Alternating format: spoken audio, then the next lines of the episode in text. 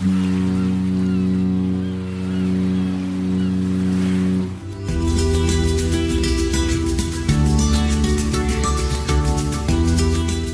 Tricks, der Kreuzfahrt-Podcast. Mit Franz Neumeier in München. Servus Franz. Hallo Jerome. Und mit Jerome Brunel in Horb am Neckar. Diese Folge wird gesponsert vom Kreuzfahrt-Newsportal crucify.de und von meravando.de, wo Sie die CO2-Kompensation zu Ihrer Schiffsreise geschenkt bekommen. Dankeschön für die Unterstützung. Franz, es ist eigentlich ziemlich gemein. Wir reden heute übers Essen und ich habe heute Morgen noch nicht mal gefrühstückt. Ja. Wie kannst du mir sowas antun? Ich habe schon gefrühstückt, aber ich habe trotzdem schon wieder Hunger. Also es ist jetzt Viertel nach zehn, wo wir aufzeichnen am Vormittag. Ähm, aber es gibt so Tage, da ist man einfach permanent am Hunger haben und essen. Also, lass uns über das Essen in einen oder auf einem Schiff sprechen. Ähm, zum, zunächst mal, die Anforderungen an die Köche äh, auf einem Schiff sind ja nicht so ganz ohne, vor allem was äh, das Bestellen äh, und so weiter betrifft, weil wenn man mal auf See ist und dann merkt, oh, ich habe das äh, Mehl vergessen, da kann man ja nicht einfach mit dem Schiff wieder umkehren und sagen, äh, ich kaufe nochmal schnell beim nächsten äh, Geschäft das Mehl ein, sondern in dem Moment, wo das Schiff in See sticht, äh, ist vorbei mit Nachbestellen, dann ist äh, schwierig. Das ist, ja, das ist nicht nur, wenn das Schiff in See sticht, sondern äh, gerade bei größeren Schiffen musst du das schon sechs Wochen vorher wissen, ähm, weil die Bestellungen einfach en gros äh, gehen, äh, von, von Großlieferanten angeliefert werden.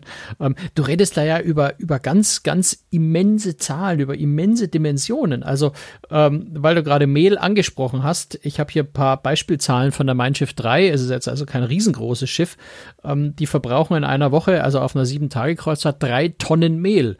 Also selbst wenn du im Hafen merkst, Mist, ich habe kein Mehl mehr, ähm, dann mal schnell zum Supermarkt fahren und drei Tonnen Mehl kaufen.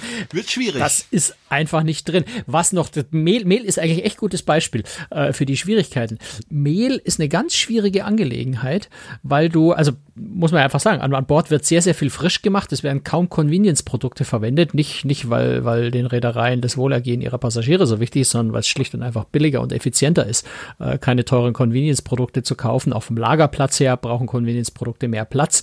Ähm, also wenn ich flexibel sein will, dann kaufe ich einfach für eine Reise drei Tonnen Mehl und daraus kann ich dann jede beliebige Art von Baguette, Brötchen, Semmel, Brot, äh, Pizza, was auch immer backen ähm, und bin viel flexibler und, und am Ende wesentlich billiger, vor allem im Einkauf, muss man einfach so sagen. So, das Problem mit Mehl ist jetzt aber, man sollte meinen, Mehl ist irgendwie überall das gleiche, aber du kriegst in jedem Land dieser Welt und in jeder Region dieser Welt äh, ganz, ganz unterschiedliche Mehlsorten. Ähm, wenn du jetzt ein Brötchenrezept hast, äh, das mit einem bestimmten deutschen Mehl gebacken wird, dann kannst du nicht dieselbe Zahl von Eiern, Wasser und Salz äh, da und, und Hefe da reinwerfen und kriegst mit dem brasilianischen Mehl äh, dasselbe Brötchen, sondern im Zweifel wird es eine Katastrophe. Man kann es nicht essen, weil es zu weich, zu hart, zu gummiartig, zu was auch immer wird, weil das Mehl ein ganz anderes ist. Ähm, das heißt also, da fangen schon so diese Herausforderungen an. Du hast Standardrezepte für dein Brot, die Passagiere erwarten, dass es so schmeckt, wie es immer schmeckt. Ähm, und dann brauchst du auch dasselbe Mehl. Und zwar egal, ob du in Südamerika, in Australien, in, äh, in, in Kanada oder eben in Europa, in der Ostsee oder in Norwegen unterwegs bist. Und allein da ist schon ganz, ganz viel logistische Herausforderung dahinter. Diese drei Tonnen Mehl, jetzt zum Beispiel der Mein Schiff 3, äh, für jede Woche äh, in der richtigen Qualität äh, vorrätig und an Bord zu haben. Also da ist, da ist ganz, ganz komplexe Logistik dahinter. Ähm, vielleicht, um bei dem, bei dem Beispiel noch zu bleiben, ne? bleiben wir bei der Mein Schiff 3. Äh, 30.000 Brötchen, eben schon erwähnt, werden da in der Woche gegessen, 420.000 Liter Milch, ähm, 26.000 Eier, ähm, 37.500 Tassen Kaffee werden getrunken, ähm, 6,5 Tonnen Fleisch, 5 Tonnen Fisch und Meeresfrüchte, anderthalb Tonnen Reis. Also das sind einfach gewaltige Mengen. 11 Tonnen Obst, 6 Tonnen Gemüse. Das kannst du nicht mal schnell am lokalen Farmers Market irgendwo in, in Marseille äh, mit dem Wägelchen rausgehen als Koch und einfach mal ein paar Auberginen kaufen, sondern da brauchst du halt dann einfach mal ähm, zwei Paletten Auberginen, um dein, um dein äh, Melanzane Parmigiano äh, auf die Speisekarte setzen zu können. Und insofern ist da ganz, ganz viel Aufwand, ganz viel Logistik, ganz viel Planung dahinter.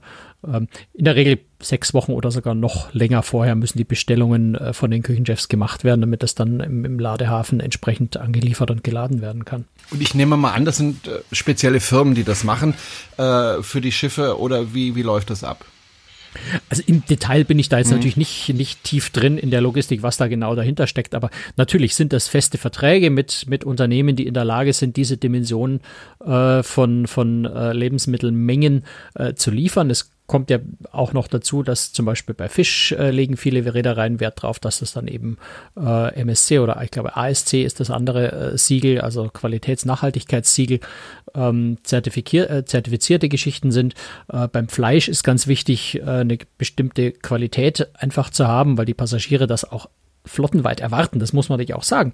Äh, wenn ich eine, Räder, eine, eine, Reederei bin, die vielleicht 20 Schiffe in der Flotte hat, dann kann ich ja nicht auf Schiff A was anderes machen als auf Schiff B, weil die Passagiere ja äh, im Frühjahr mit dem kleinen Schiff in der Karibik und im, äh, im Herbst dann äh, mit derselben Reederei, aber mit einem anderen Schiff im Mittelmeer fahren oder sowas. Äh, und selbstverständlich fürs gleiche Geld das gleiche erwarten an Qualität und, und jetzt auch beim Fleisch, beim Steak einfach was Identisches vorfinden wollen. Ähm, und insofern geht es dann eben auch nicht nur um die äh, drei Tonnen Mehl für die Mein Schiff 3 pro Woche, sondern es geht eben, wenn TUI Groß ist jetzt im Moment, was haben sie, sieben Schiffe? Oder sechs Schiffe? Sieben Schiffe. Keine ja. Ahnung. Viele Schiffe. Sieben. Viele Schiffe. Eins, zwei, drei, vier, fünf, sechs und die Mein Schiff Herz. Ja. Äh, also sieben Schiffe. Äh, sieben mal drei sind 35.000, äh, 35.000 Tonnen. Also 35.000 Kilo, 35 Tonnen Mehl äh, pro Woche. Sieben mal drei ähm, ist aber 21. Dann sind es eben 21, Herr im Himmel. Na, du kommst mal zu mir in den Matheunterricht. Dann machen wir noch mal das kleine ja, einmal eins. Ich, ähm, immer diese Lehrer, die alles äh, besser äh, wissen. Ich will darauf hinweisen, es steht jetzt 2 zu 1 für mich, was Wissenslücken betrifft. Ja, Du wusstest Annette Louisanne letztes Mal nicht. Ich wusste, jetzt muss ich was ganz gezielt nach Dingen ne? suchen, die du nicht ja, wissen kannst. Genau. Okay, ich gebe mir Mühe. Okay, äh, also äh, na, also man kann sich das, glaube ich, ungefähr vorstellen. Ja. Da ist, da ist äh, ein Riesenaufwand dahinter und es müssen ganz hochprofessionelle Firmen sein, die in der Lage sind, diese Dimensionen von Lebensmitteln auch zuverlässig anliefern zu können. Weil das kann auch nicht sein, dass er sagt, ups, ich habe, ups, ich habe es diese Woche leider nicht gekriegt, äh, sondern das muss, muss, muss 100 Prozent funktionieren. Da gibt es keine Option. Mhm.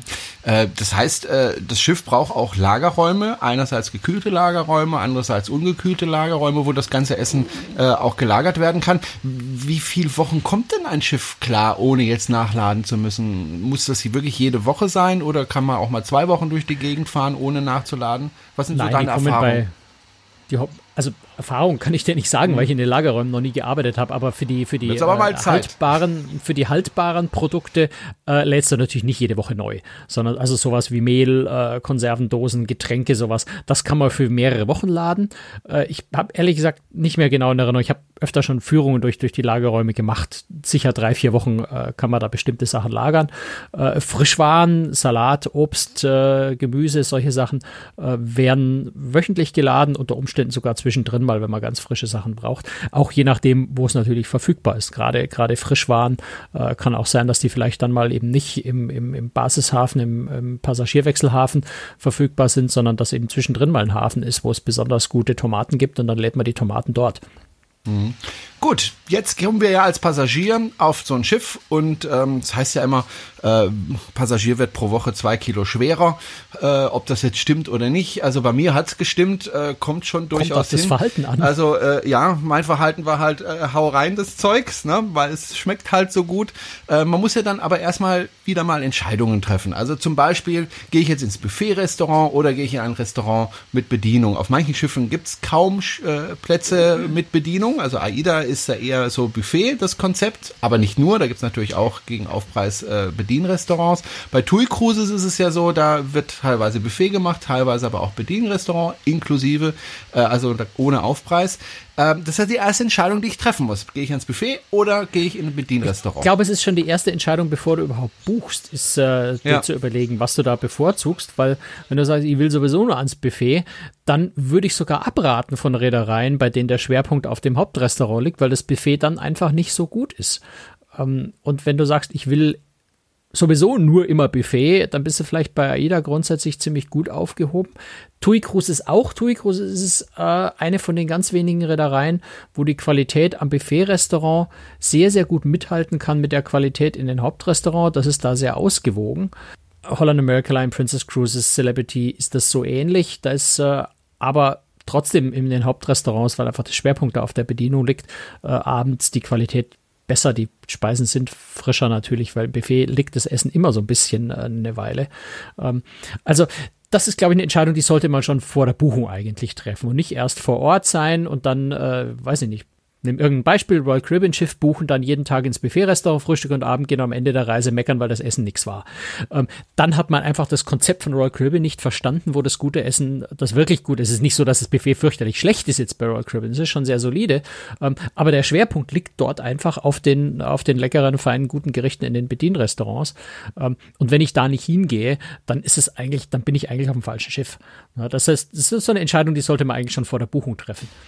Ansonsten an Bord klar, du hast, das ist so die klassische Trennung. Du hast eigentlich auf nahezu allen äh, Kreuzfahrtschiffen hast du ein Buffet-Restaurant und du hast ein Bedienrestaurant. Und äh, ja, kannst dich da entscheiden. Mittags tendieren die Leute sehr häufig zum Buffet, einfach weil es schneller geht, weil man wieder zurück an Land will oder wo, weil an Bord so viel Programm geboten wird, dass man sich jetzt nicht mittags zwei Stunden lang ins Restaurant setzen äh, will und die Zeit verschwenden will. Das ist natürlich immer Ansichtssache. Es gibt auch Leute, die genießen das einfach, zwei Stunden lang gemütlich am Tisch zu sitzen und ihre Ruhe zu haben. Ähm, und so ähnlich ist es beim Abendessen auch. Es gibt Leute, die sind, sind rastlos und ruhelos und wollen von einem, von einer Bar zur nächsten und von der Show und den Nachtclub oder Ding und wollen sich fürs Abendessen wenig Zeit nehmen. Andere sagen, das ist für mich das größte Erlebnis auf der ganzen Reise, ist jeden Abend äh, zwei, drei Stunden, ich übertreibe jetzt auch ein bisschen, man kann so lange da verbringen, man muss nicht unbedingt, ähm, fünf Gänge in, in aller Ruhe zu essen und davor noch ein Aperitif und dann auch noch ein Kaffee und dann noch ein Eis hinterher und dann noch ein Tellerchen mit Käse. Ähm, das kann man aufs Höchste genießen. Und es ist einfach Geschmackssache. Ja. Man kann ja auch jeden Abend abwechseln. Man kann ja auch sagen, okay, an dem einen Abend liegt das Schiff vielleicht bis 20 Uhr im Hafen, äh, dann gehe ich nur schnell ins Buffet-Restaurant und gehe nochmal raus. Äh, Im anderen Hafen bin ich sowieso auf See. Ähm, da genieße ich einfach meine drei Stunden, fünf Gänge-Menü ähm, und beides ist toll. Hm. Also dies, dies mit der Zeit ist, finde ich, ein ganz, ganz wichtiger Aspekt. Also ich habe das mal erlebt, das äh, war ein bisschen blöd. Äh, da war ich auf der Mein Schiff 2, heute Mein Schiff Herz. Äh, da sagte ich zu meiner Frau, du, äh, Schatz, ich würde gerne mal dieses Bedienrestaurant ausprobieren. Das wollte meine Frau an dem Abend nicht. Ich weiß nicht mehr warum. Mein Sohn war damals ein Jahr alt. Also es kann sein, mhm. dass sie auf ihn aufpassen wollte oder ich weiß es nicht mehr. Jedenfalls habe ich gesagt, ich gehe mal kurz in das Bedienrestaurant äh, was essen. Ich will es mal ausprobieren. Und äh, bin dann hingegangen und habe dann feststellen müssen, ja, also mal kurz ist da nicht, sondern da kam dann das erste Dauert Menü und es dauerte und ich saß wie auf Kohlen und habe meiner Frau gesagt, ich bin spätestens nach dreiviertel Stunde bin ich wieder da. So, nach zwei, zweieinhalb Stunden bin ich dann wiedergekommen. Meine Frau natürlich stinke sauer, äh, weil es so nicht geplant war. Und äh, ja, äh, also das sollte einem klar sein, wer ins äh, Berlin-Restaurant geht, der sollte auch Zeit mitbringen, weil äh, sonst lohnt sich das, denke ich, auch nicht. Ähm, ja, äh, dann ist es ja oft so, es gibt äh, verschiedene Konzepte an, an, an Bord der verschiedenen Schiffe. Äh, zum Beispiel äh, ist äh, das Essen komplett kostenlos oder äh, muss man da noch was bezahlen? Da werden ja auch ganz, ganz unterschiedliche Konzepte äh, ähm, gefahren. Bestes Beispiel sind ja AIDA und, und, und TUI Cruises. TUI Cruises sagt, das ist alles inklusive, aber es ist nicht so ganz alles inklusive. Ähm, und äh, AIDA sagt, äh, naja, Buffet-Restaurant ist alles frei, aber wenn du dich halt bedienen lassen möchtest, dann äh, kostet es zumeist Aufpreis. Also da gibt's ganz... Stimmt da auch nicht mehr ganz, nicht mehr ganz neuen ja, Schiffen. Ja, ja. Äh, aber das sind sehr unterschiedliche Konzepte. Mhm. Ja, also äh, man kann es so, so, also Buffet haben wir jetzt mal äh, abgetrennt, äh, bleiben wir bei, bei den Bedienrestaurants. Ähm, da ist so die, das Grundsätzliche ist erstmal, es gibt immer mindestens ein Restaurant, was im Reisepreis inklusiv ist. Wir sagen immer kostenlos, aber in Wirklichkeit haben wir es ja mit dem Reisepreis längst bezahlt. Also ich zahle nichts extra für diese Restaurants. Das ist so das Hauptrestaurant, äh, große Restaurants, äh, wo man typischerweise erstmal standardmäßig äh, hingeht. Bei manchen Reedereien hat man da auch einen festen Platz zu einer festen Uhrzeit, bei anderen ist es flexibel. Ähm, das kann, sollte man sich vorher auch so ein bisschen überlegen, was man da möchte. Ähm, und dann gibt es sehr, sehr viele Abstufungen. Ähm, du hast, ähm, gut, das Essen ist kostenlos bei TUI Cruises, hast du schon gesagt, ist äh, All-Inclusive-Konzept bei den Getränken. Das heißt, die Getränke sind da mit drin. Bei AIDA sind ein paar Tischgetränke, Tischwein äh, und, und, und, und, und Säfte und Softdrinks und sowas inklusive. Bei anderen Reedereien zahlst du alle Getränke separat. Ähm, das ist mal so die, die, die Basis. Dann gibt's aber inzwischen neue Konzepte, die, die relativ frisch sind, also die noch nicht so häufig vorkommen, aber in Deutschland entstanden sind hauptsächlich, nämlich bei TUI Cruises und bei AIDA, wo du Bedienrestaurants hast, ähm, also bleiben wir bei TUI Cruises, da gibt es Bedienrestaurants, wo die Basisgerichte oder die meisten Gerichte kostenfrei sind, wo du aber, wenn du zum Beispiel dann statt der, statt der Spaghetti Arabiata, die kostenlos ist im Italiener, äh, die Spaghetti Vongole mit, mit, mit äh, hochwertigeren Zutaten, also mit Muscheln haben willst, dann kostet es fünf Euro. Ich erfinde jetzt, ich weiß den Preis nicht auswendig, ne? kostet es äh, 5 Euro Aufpreis, wenn du die mit Vongole haben willst. Also du kannst da kostenlos essen in diesem Restaurant, kannst aber auch höherwertige Gerichte dann für den kleinen Aufpreis bestellen. AIDA hat das so ähnlich auf den, gerade auf den großen neuen Schiffen, vor allem auf der AIDA Nova, ähm, hast du Restaurants, ähm, wie zum Beispiel das Fischrestaurant, wo auch das Essen kostenlos ist, wo aber dann dort auch kein Tischwein mehr kostenlos ist, sondern da kosten dann eben alle Getränke äh, separat. Also so ein bisschen indirekter Aufpreis, den du dort bezahlst, weil du die, für die Getränke was bezahlen musst. Der nächste Schritt sind dann die Spezialitätenrestaurants, ähm, also ein Italiener, ein Steakhouse, ein Teppanyaki-Grill, äh, ein äh, asiatisches Restaurant, äh, ein mexikanisches Restaurant. Da gibt's ganz, ganz viele äh, Varianten. Manche Schiffe haben da fünf, sechs, zehn äh, Spezialitätenrestaurants an Bord, die entweder den pauschalen Aufpreis kosten, wo man so da sagt, man zahlt 35 Dollar und kann dann dort auf der Speisekarte essen, was man, was man will. Ähm, oder es gibt jetzt gerade auch den Trend immer häufiger, dass diese Spezialitätenrestaurants reine à la carte Restaurants sind. Das heißt, wie ein Restaurant an Land. Ich habe eine Speisekarte, da steht hinter jedem Gericht ein Preis und den muss ich bezahlen. Die sind üblicherweise nicht so hoch wie an Land, weil so mein Grundessen habe ich ja eigentlich schon mit dem Reisepreis bezahlt, aber es sind eigentlich dann wie an Land ganz normale à la carte Restaurants. Das ist so die ganze Palette, die es da gibt. Und dann gibt es noch so kleine Abstufungen noch dazu. Du hast manchmal im Hauptrestaurant, kannst du aber, wenn du unbedingt möchtest, ein, ein teures Steak bestellen, dann kannst du also im eigentlich kostenlosen Restaurant 20 Dollar Aufpreis bezahlen und kriegst das große dicke Steak. Ähm, oder du hast Spezialitätenrestaurants, wo du einen Pauschalpreis zahlst von 25 Dollar. Wenn du aber dann zu dem Steak noch einen Hummerschwanz oben drauf willst, dann kannst du den für 15 Euro extra bezahlen.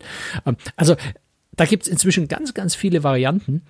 Und äh, letztendlich muss man so ein bisschen, ja, man muss aufpassen, man muss gucken, muss einfach schauen, was zu einem am besten passt. Es gibt Leute, die sind absolut glücklich mit dem Essen im Hauptrestaurant und zahlen nichts auf. Es gibt Leute, die gehen fast ausschließlich in die Spezialitätenrestaurants, ähm, vielleicht auch abhängig vom Schiff. Auf manchen Schiff gehen sie ins Spezialitätenrestaurant, weil ihnen das Hauptrestaurant nicht passt. Auf anderen äh, gehen sie dorthin, manchmal abwechselnd ins Buffet. Also das kann man sich Gott sei Dank inzwischen individuell sehr, sehr gut zusammensuchen und zusammenstellen, was eben zum eigenen Geschmack am besten passt und zum Budget.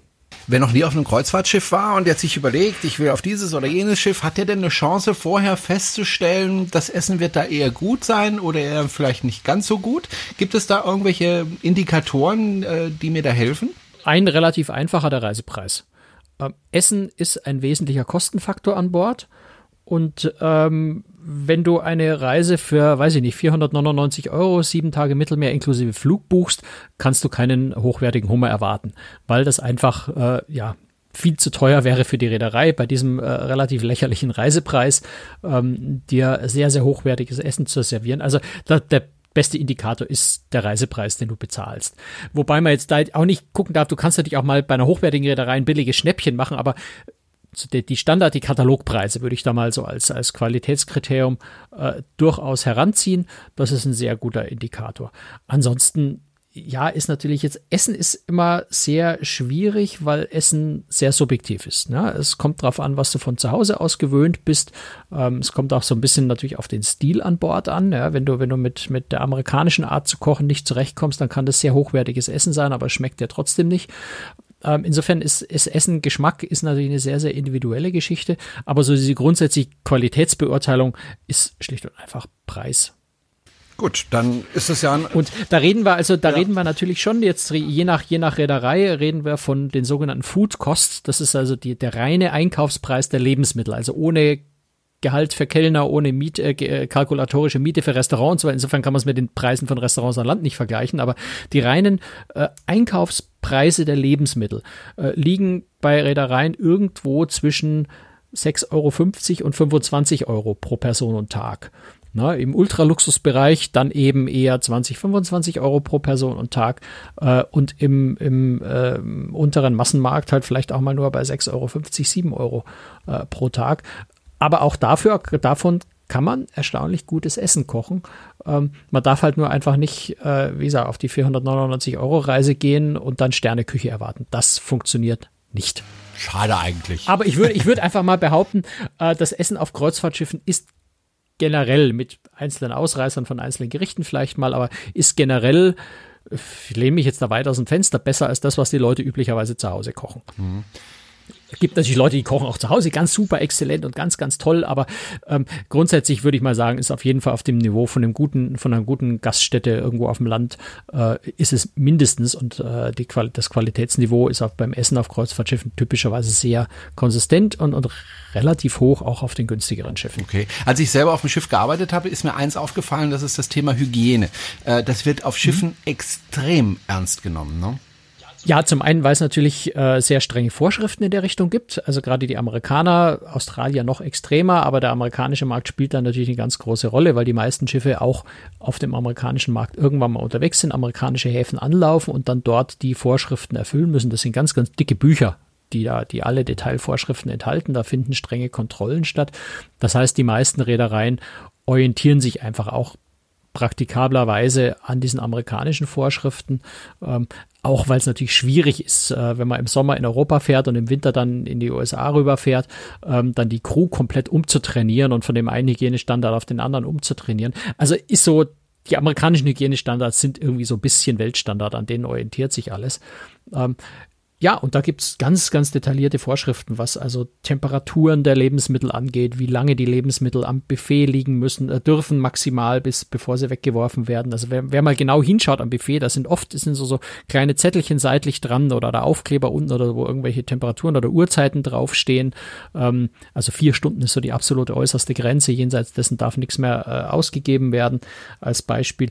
Was einem auch auffällt, sind oft diese Glasscheiben, der sogenannte Niesschutz. Ähm, dass also der, der, der, der Passagier, der vor dem Buffet steht, nicht direkt ins Essen reinhusten oder rein niesen könnte, um, um so vielleicht Keime zu verbreiten. Ähm, also ganz, ganz viele solche äh, Vorschriften, Regeln gibt's da, ähm, die einfach sicherstellen, dass sich an Bord keine Krankheiten ausbreiten, weil das wäre natürlich jetzt die eine Quelle, das Buffet-Restaurant, worüber man sehr schnell, sehr, sehr rabiat zum Beispiel ein Norovirus äh, verbreiten könnte, einfach weil fast jeder dort vorbeikommt und dann sehr schnell sehr viele Leute angesteckt wären. Und das muss man unbedingt verhindern. Insofern hat viel mit, mit äh, Essen an Bord, auch mit Hygiene zu tun, auch viele Einschränkungen, die man dann äh, zum Teil einfach hat, äh, wo man sich denkt, muss das jetzt sein? Ja, muss aus Hygienegründen in der Regel sein.